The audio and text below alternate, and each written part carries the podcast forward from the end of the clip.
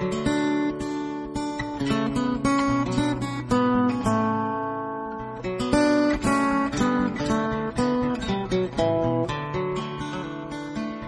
audio lecture is brought to you by RTS on iTunes U at the virtual campus of Reformed Theological Seminary.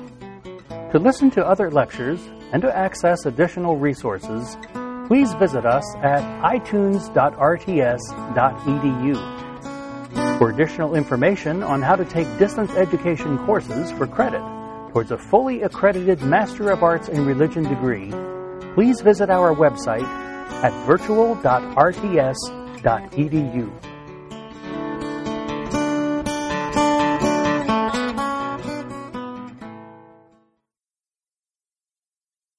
The Reformation is where we begin. And uh, when you talk about the Reformation, you have to realize that we are talking about one of the great events in human history. I don't care if you're a Christian, a non Christian, uh, an academic at some university who teaches history, you can't avoid the fact that the Reformation period affected the course of Western civilization. It ranks up there with the Enlightenment as one of those crucial watershed epochal events in the course of Western civilization. We cannot escape its influence. Even today, I, I would argue that, that we are still living with the consequences, the rippling effect of what happened in the 1500s. So, this is a course that is uh, the, the uh, topics of the Reformation. Those are courses that are taught in universities. Uh, not usually a required course, uh, but it's still taught even today. Uh, and that's because it was indeed an epochal event that everyone must come to terms with. I would say that every, every intelligent, educated person ought to have some awareness, some understanding of the Reformation period. And for those of us who are Christians, uh, that presents, I think, even, there's more responsibility to understand that because I think that that will aid us in understanding our own world today because this world today is still dealing with the repercussions of those events of the 16th century. So, let's put up the old outline. How are we doing? One of the things that uh, I like to do is to let people know, particularly religious type people. I always like to let them know about the Reformation that it wasn't just a matter of religion, it's a matter of politics as well. We cannot understand the events Indeed, we can't understand fully the success of the Reformation unless we understand that God, in His sovereign providence, employed certain political circumstances to bring about the Reformation. One could argue, particularly from a human perspective, that the Reformation would not have succeeded had it not been for a peculiar set of political circumstances and certain personalities who had certain uh, quirks and convictions that led them to take one tact as opposed to another. So, politics is essential to understanding the Reformation.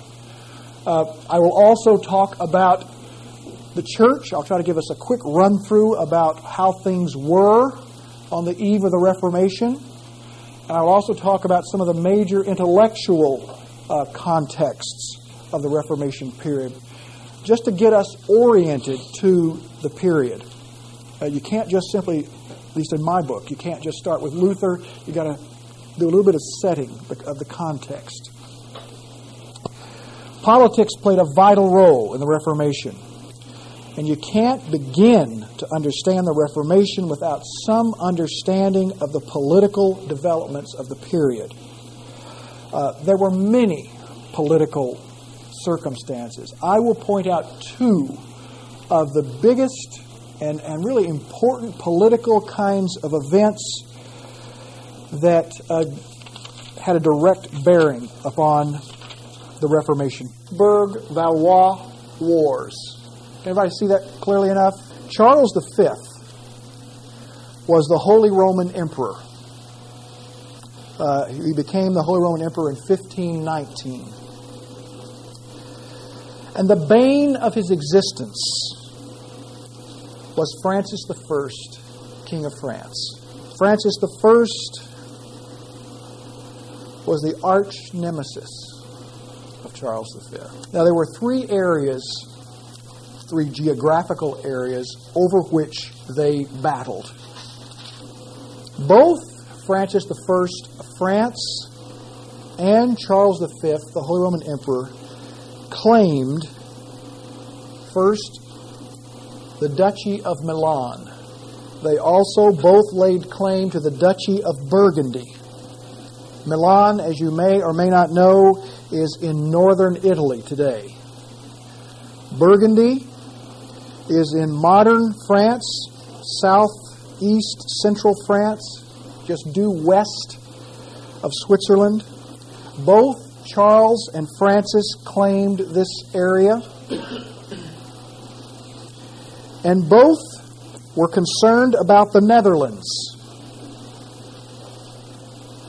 which is northeast of France.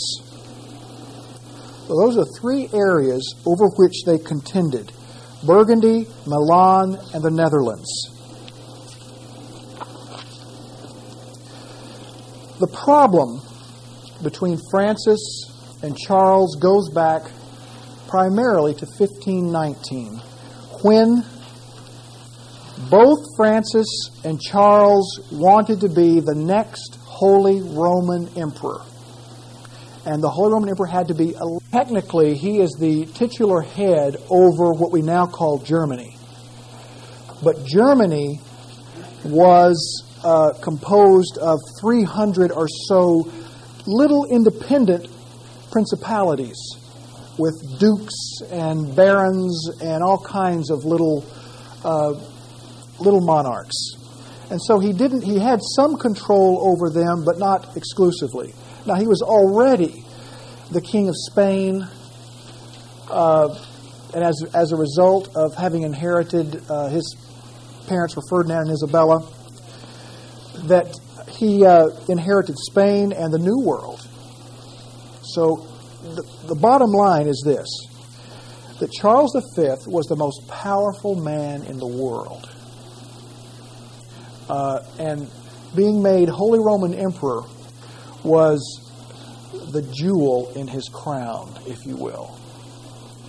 Now, the Holy Roman Emperor is also important because the emperor represents the Christendom was sort of viewed as a unity. And on one side was the Pope. He represented uh, the church in Christendom. But the one who represented all the other states was the Holy Roman Emperor.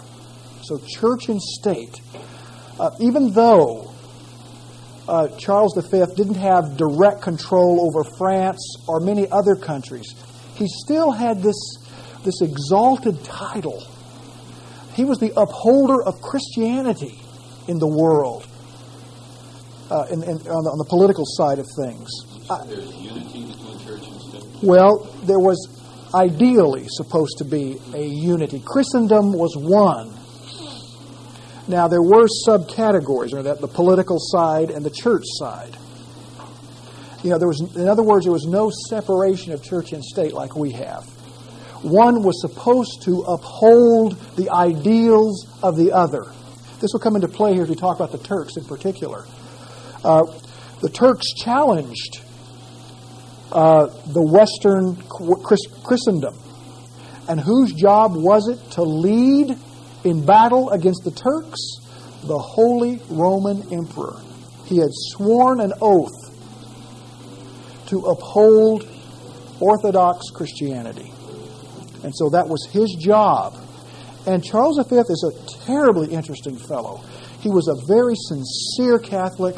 He took his responsibilities as emperor very, very seriously. Uh, if I were trying to explain this, I'm, I might sort of see it this way that the Holy Roman Emperor is sort of like the chairman of a board of directors of a large multinational corporation.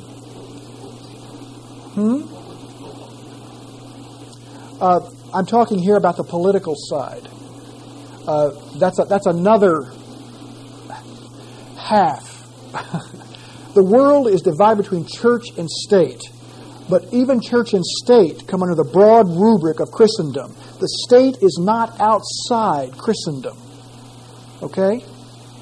So these are, they talk about the secular sword and the spiritual sword of Christendom. The Pope wielded the spiritual sword, and the Holy Roman Emperor represented the political sword. Who was the Pope at the time? At this time, uh, Charles uh, Clement the Seventh, I believe. Because oftentimes I think in church history, aren't some of the popes more powerful than the kings? Mm-hmm. Different times they are. Pope would be a more powerful figure. Is, is, Well, at this time, there is absolutely no doubt whatsoever. But uh, there have been various times in history where the popes did have more power than the various kings, and indeed, or even more than a Holy Roman Emperor. Uh, again, we're talking about what, what we can call a basic unity, what I call Christendom. And there was no separation of church and state within Christendom. And there is a sense in which it was generally understood that the Pope had spiritual authority over the Holy Roman Emperor. And some popes tried to expand that spiritual authority over a king or the emperor into a political authority.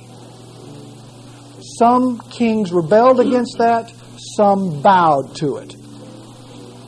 In this case, uh, Charles did not bow. In fact, we'll see that, that he put Clement under his thumb in a very powerful way.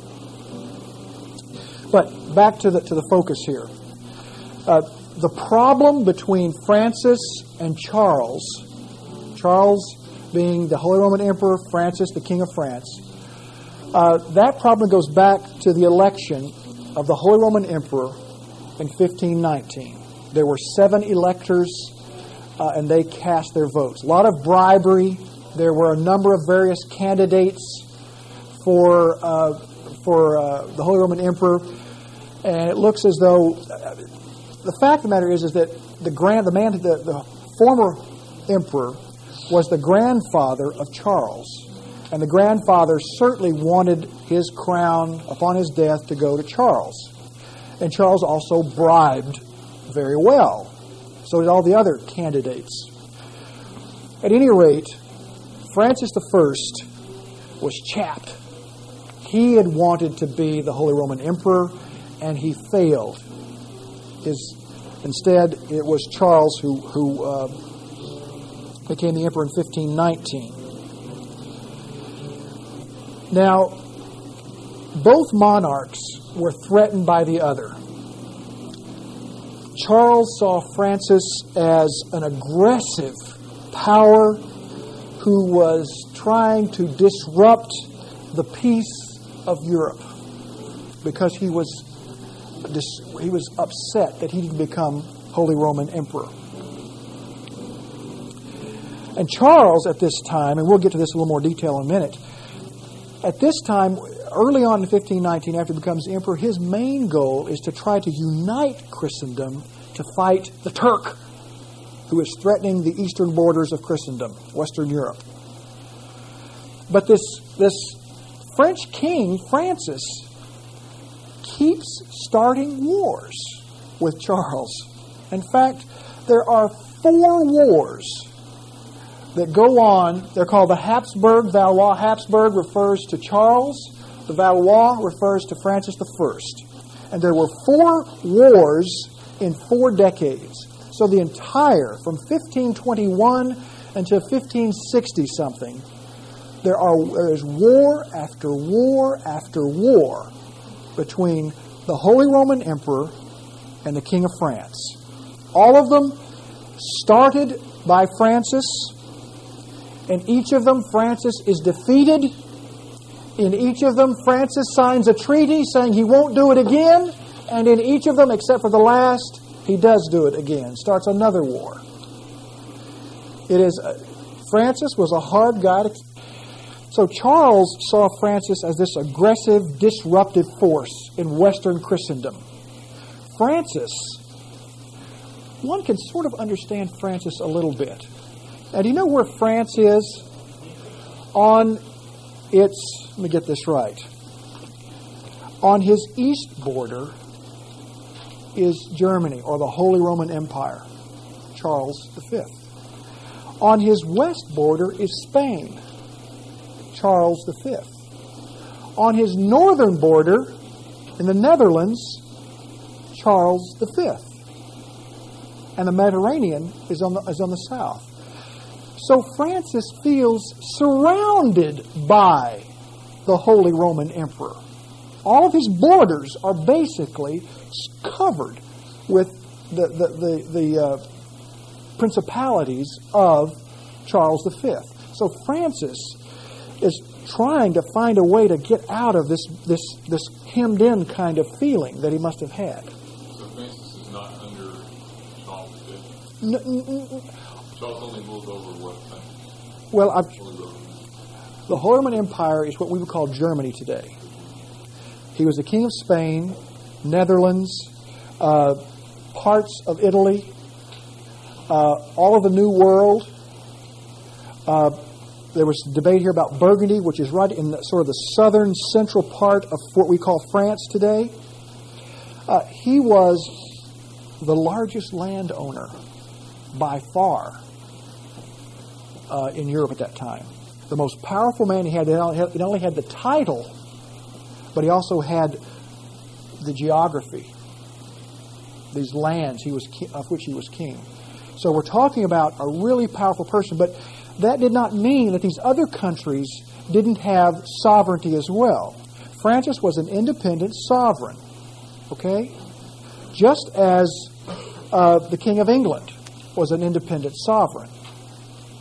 And, and, and Charles didn't rule over them. Is that helpful? Well, the first blows were struck by Francis, who in 1521 gave support to a number of rebels in Spain, which again was Charles's uh, home country. Charles responded to Francis's support of these rebels by invading France.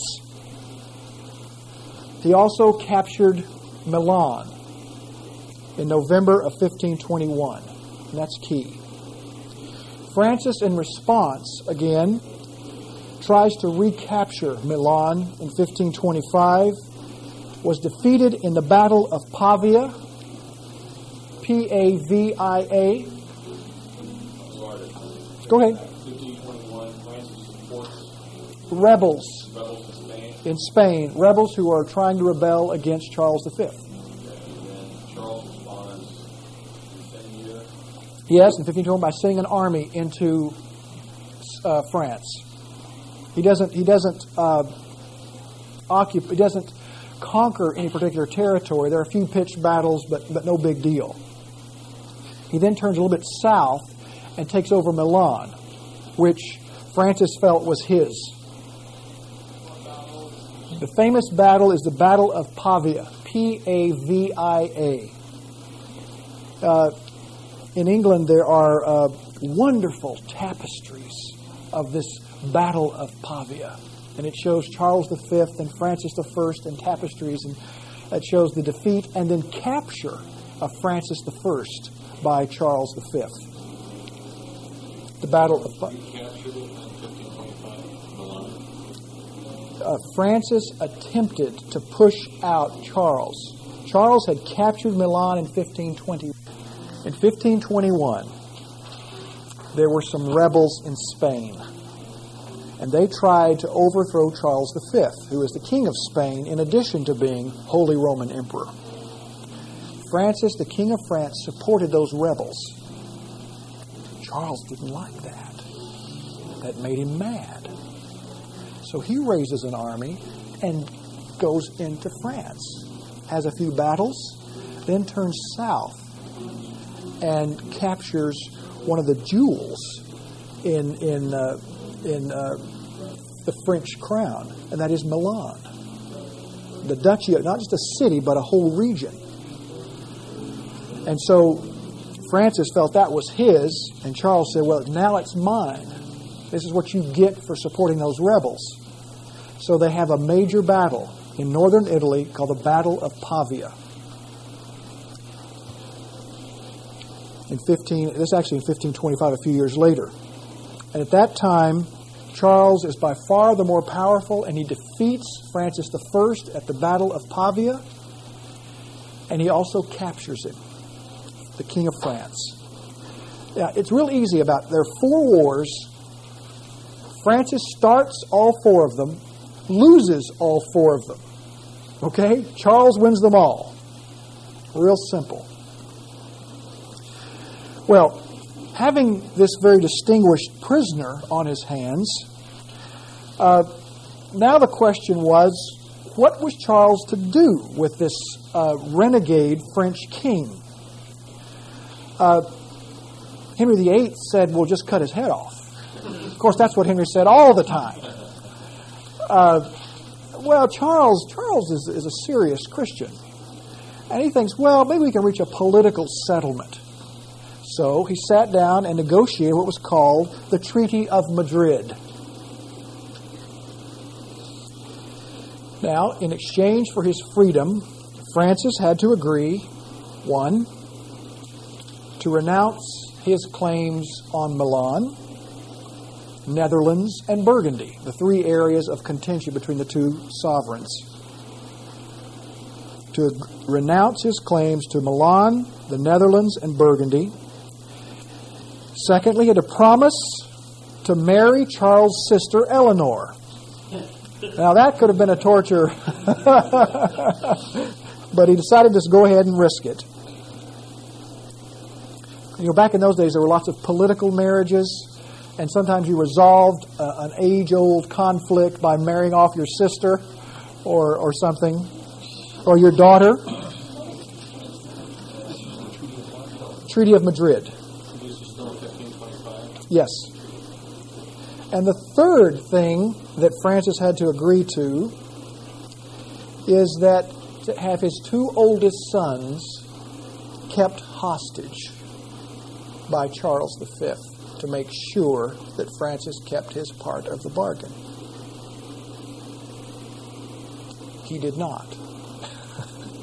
At the first opportunity, Francis renounced the Treaty of Madrid and went about his business. The sons were eventually released anyway. But the sons were eventually released anyway. What's that? Oh, I think he married Eleanor. Yeah. The sister, Charles' sister. It's getting. well, I'm not going to go into all four of the of the major wars, but the basically the same sort of scenario occurs again and again and again. Francis starts the war. Charles finishes it. Francis could just not be kept down. He reneged on his agreement all four times. Uh, at any rate, this is part of the context here. I'm going to jump quickly to the Turks.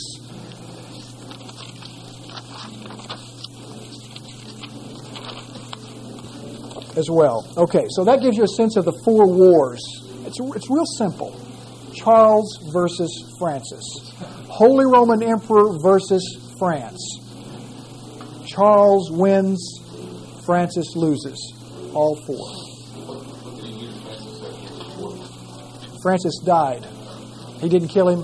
He just, just died of old age. Uh, that's the only way the war stopped. Uh, yeah. Got t- well, no, he didn't get tired. He just died. Uh, who knows what he would have done afterward? Okay. So we've got these, these wars going on now from 15, 1520s to the 1560s, one right after the other. The second political event that goes on for the first half of the 16th century are the Turks. Charles V found himself in a two front war. In the West, he was fighting war after war with Francis. And in the East, the Turks were making steady headway into Eastern Europe. The great leader, the great leader of the Turks was Suleiman the Magnificent. It's a wonderful name. I'd like that for mine.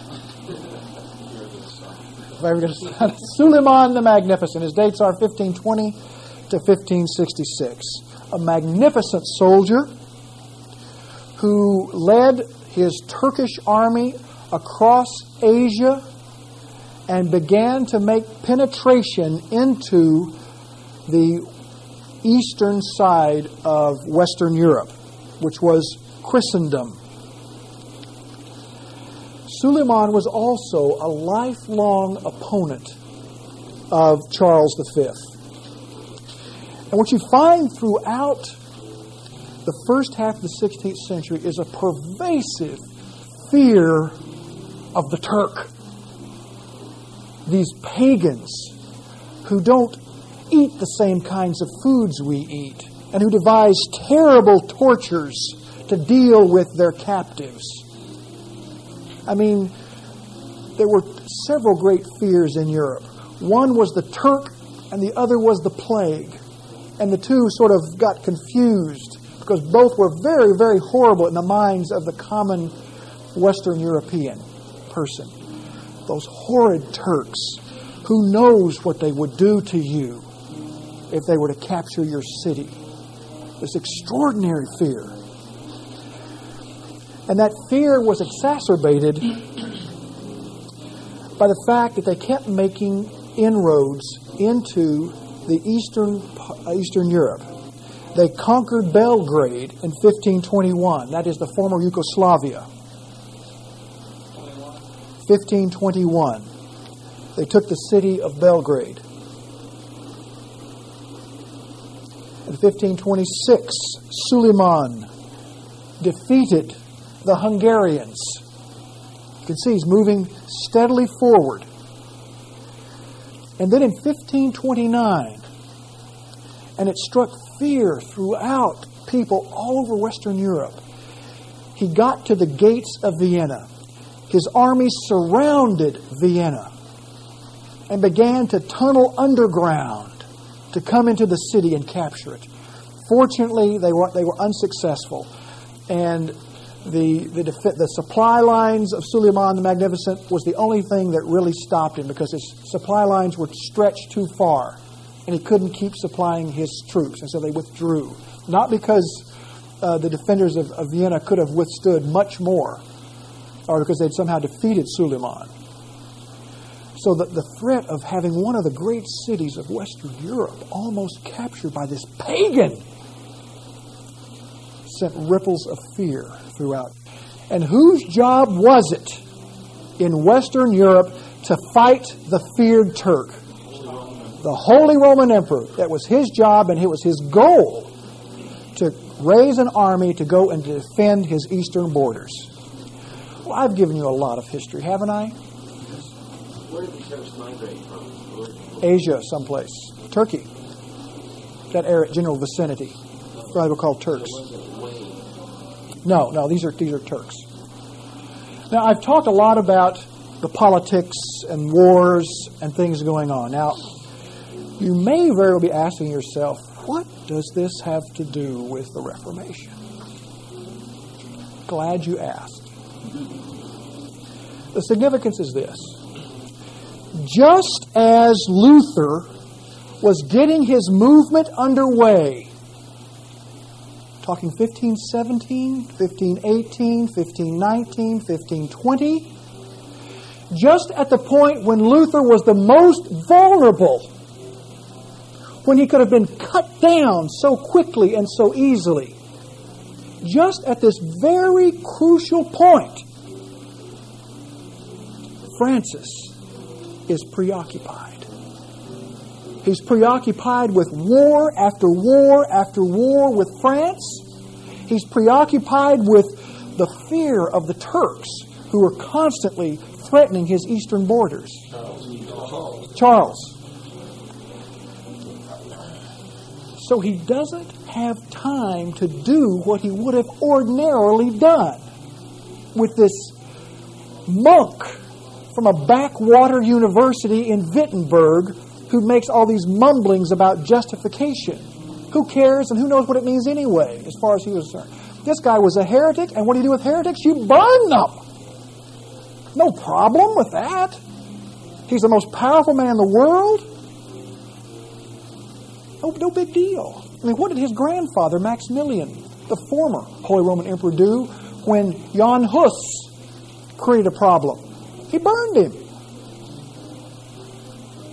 That's what the Holy Roman Emperor d- does with a heretic. But he didn't do that with Luther. And one of the main reasons he did not do that is because he was terribly preoccupied with these other kinds of concerns. And so politics does play a very significant role in permitting Luther to get the movement underway. One wonders, at least from a human perspective, had not the Habsburg Valois Wars been going on and the threat of the Turks had not been overshadowing the politics of Europe at the time, would Luther have been successful? It's hard to imagine how he would have with such, with such a powerful man as Charles V, who could have easily squashed Luther like a bug. Any questions about the politics? Bob. Well, remember, isn't it also true that, um, in keeping with that, that the, um, a lot of the German princes were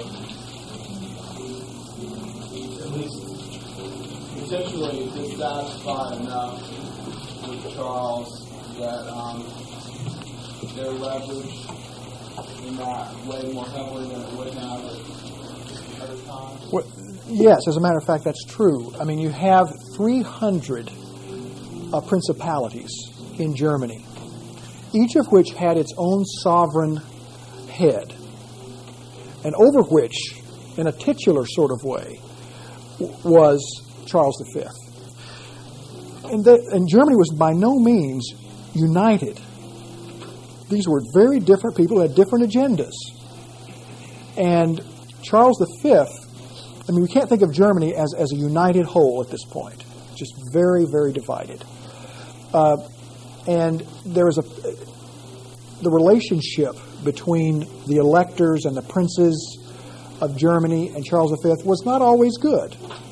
And someone like Frederick the Wise, who was a very powerful prince, he uh, he felt he had his own rights, and, and that he protected Luther uh, very self consciously.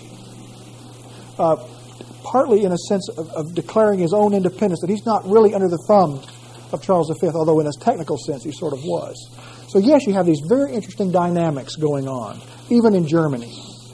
And they, those two contributed to uh, Luther's survival at this very vulnerable point in the movement, the Reformation.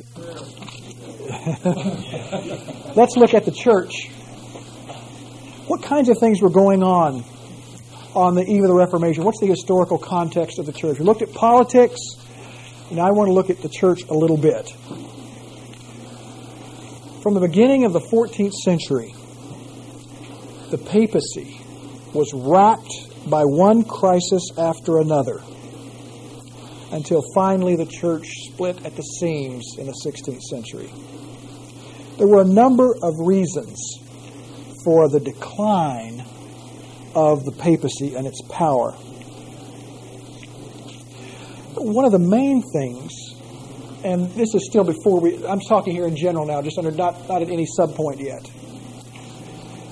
is that the Pope, although technically he had the spiritual sword and the emperor had the political sword, it, it seemed like more and more that popes kind of acted as if they had the secular or the political sword.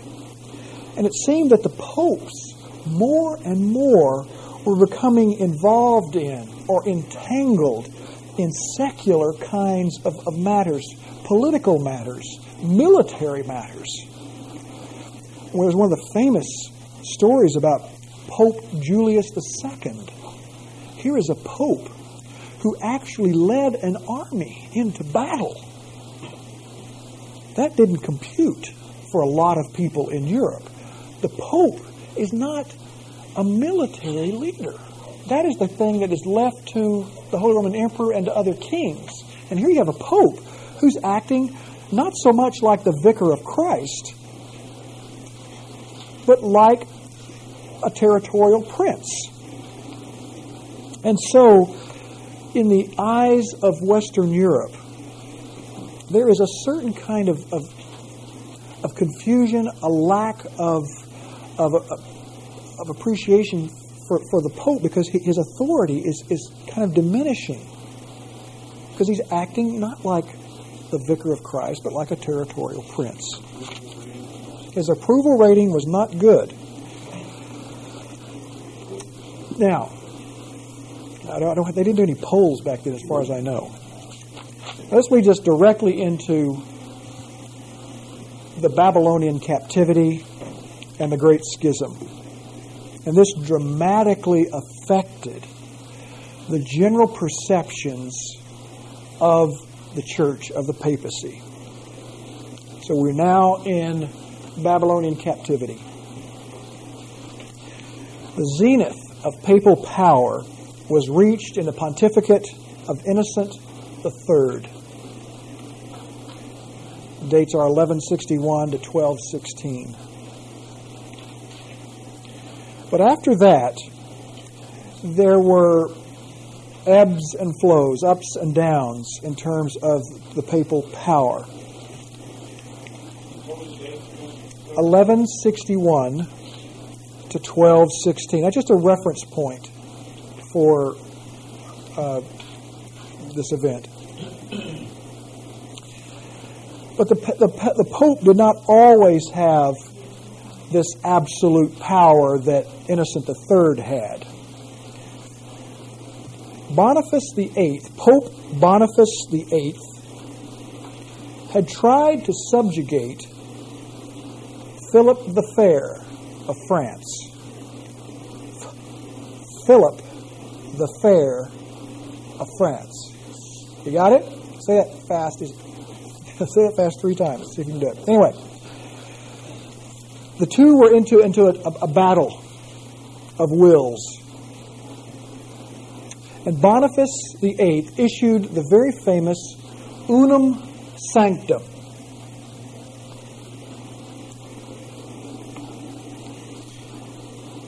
This was a document which declared that the Pope is the head of the church, which goes without saying. But as the head of the church, he had authority, therefore, over all of the kings and rulers of the world, particularly of Western Europe.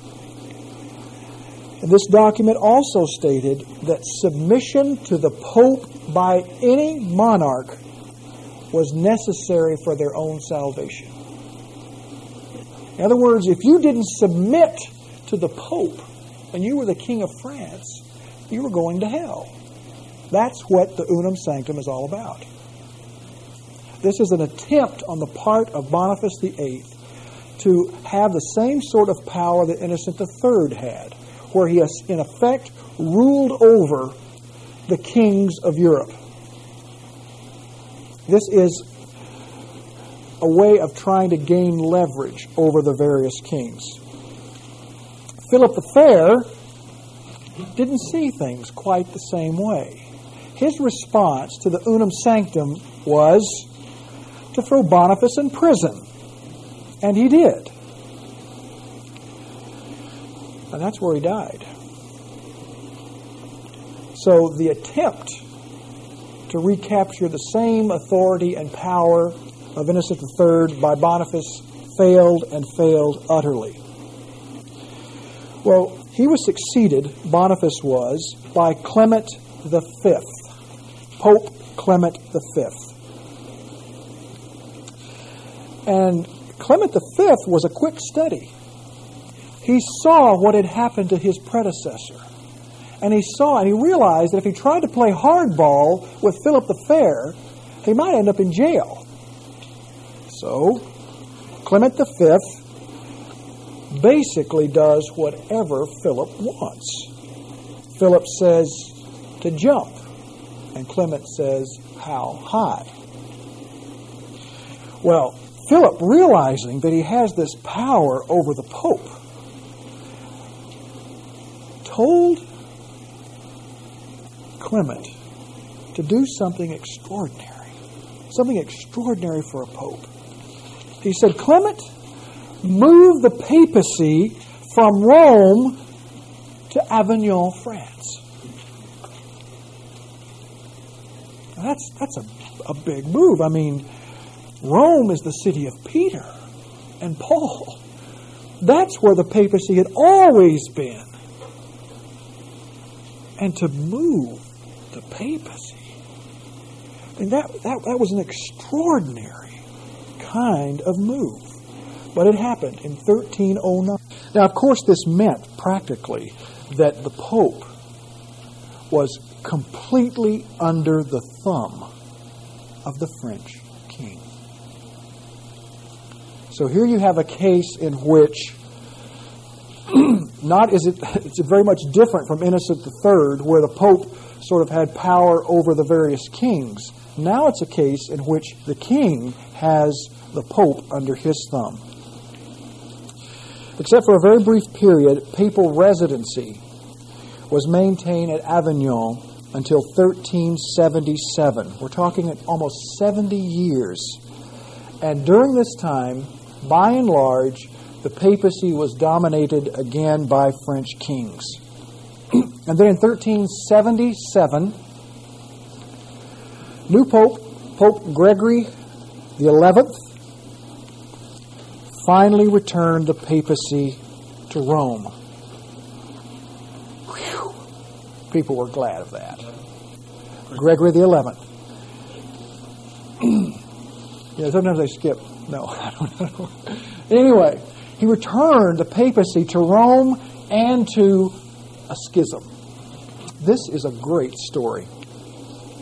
Gregory Eleventh comes back to Rome, establishes the papacy there in 1377, and then he did the worst possible thing he could do. He died. That meant a new pope needed to be elected, white smoke and all. The College of Cardinals gather around, and they elected a man named Urban VI. Urban VI was elected to be the new pope in April of 1378 is when the new pope was elected.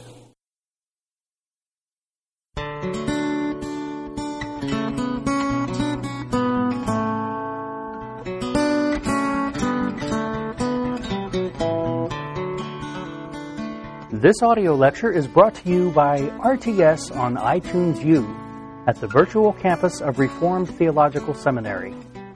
To listen to other lectures and to access additional resources, please visit us at itunes.rts.edu. For additional information on how to take distance education courses for credit towards a fully accredited Master of Arts in Religion degree, please visit our website at virtual.rts.edu.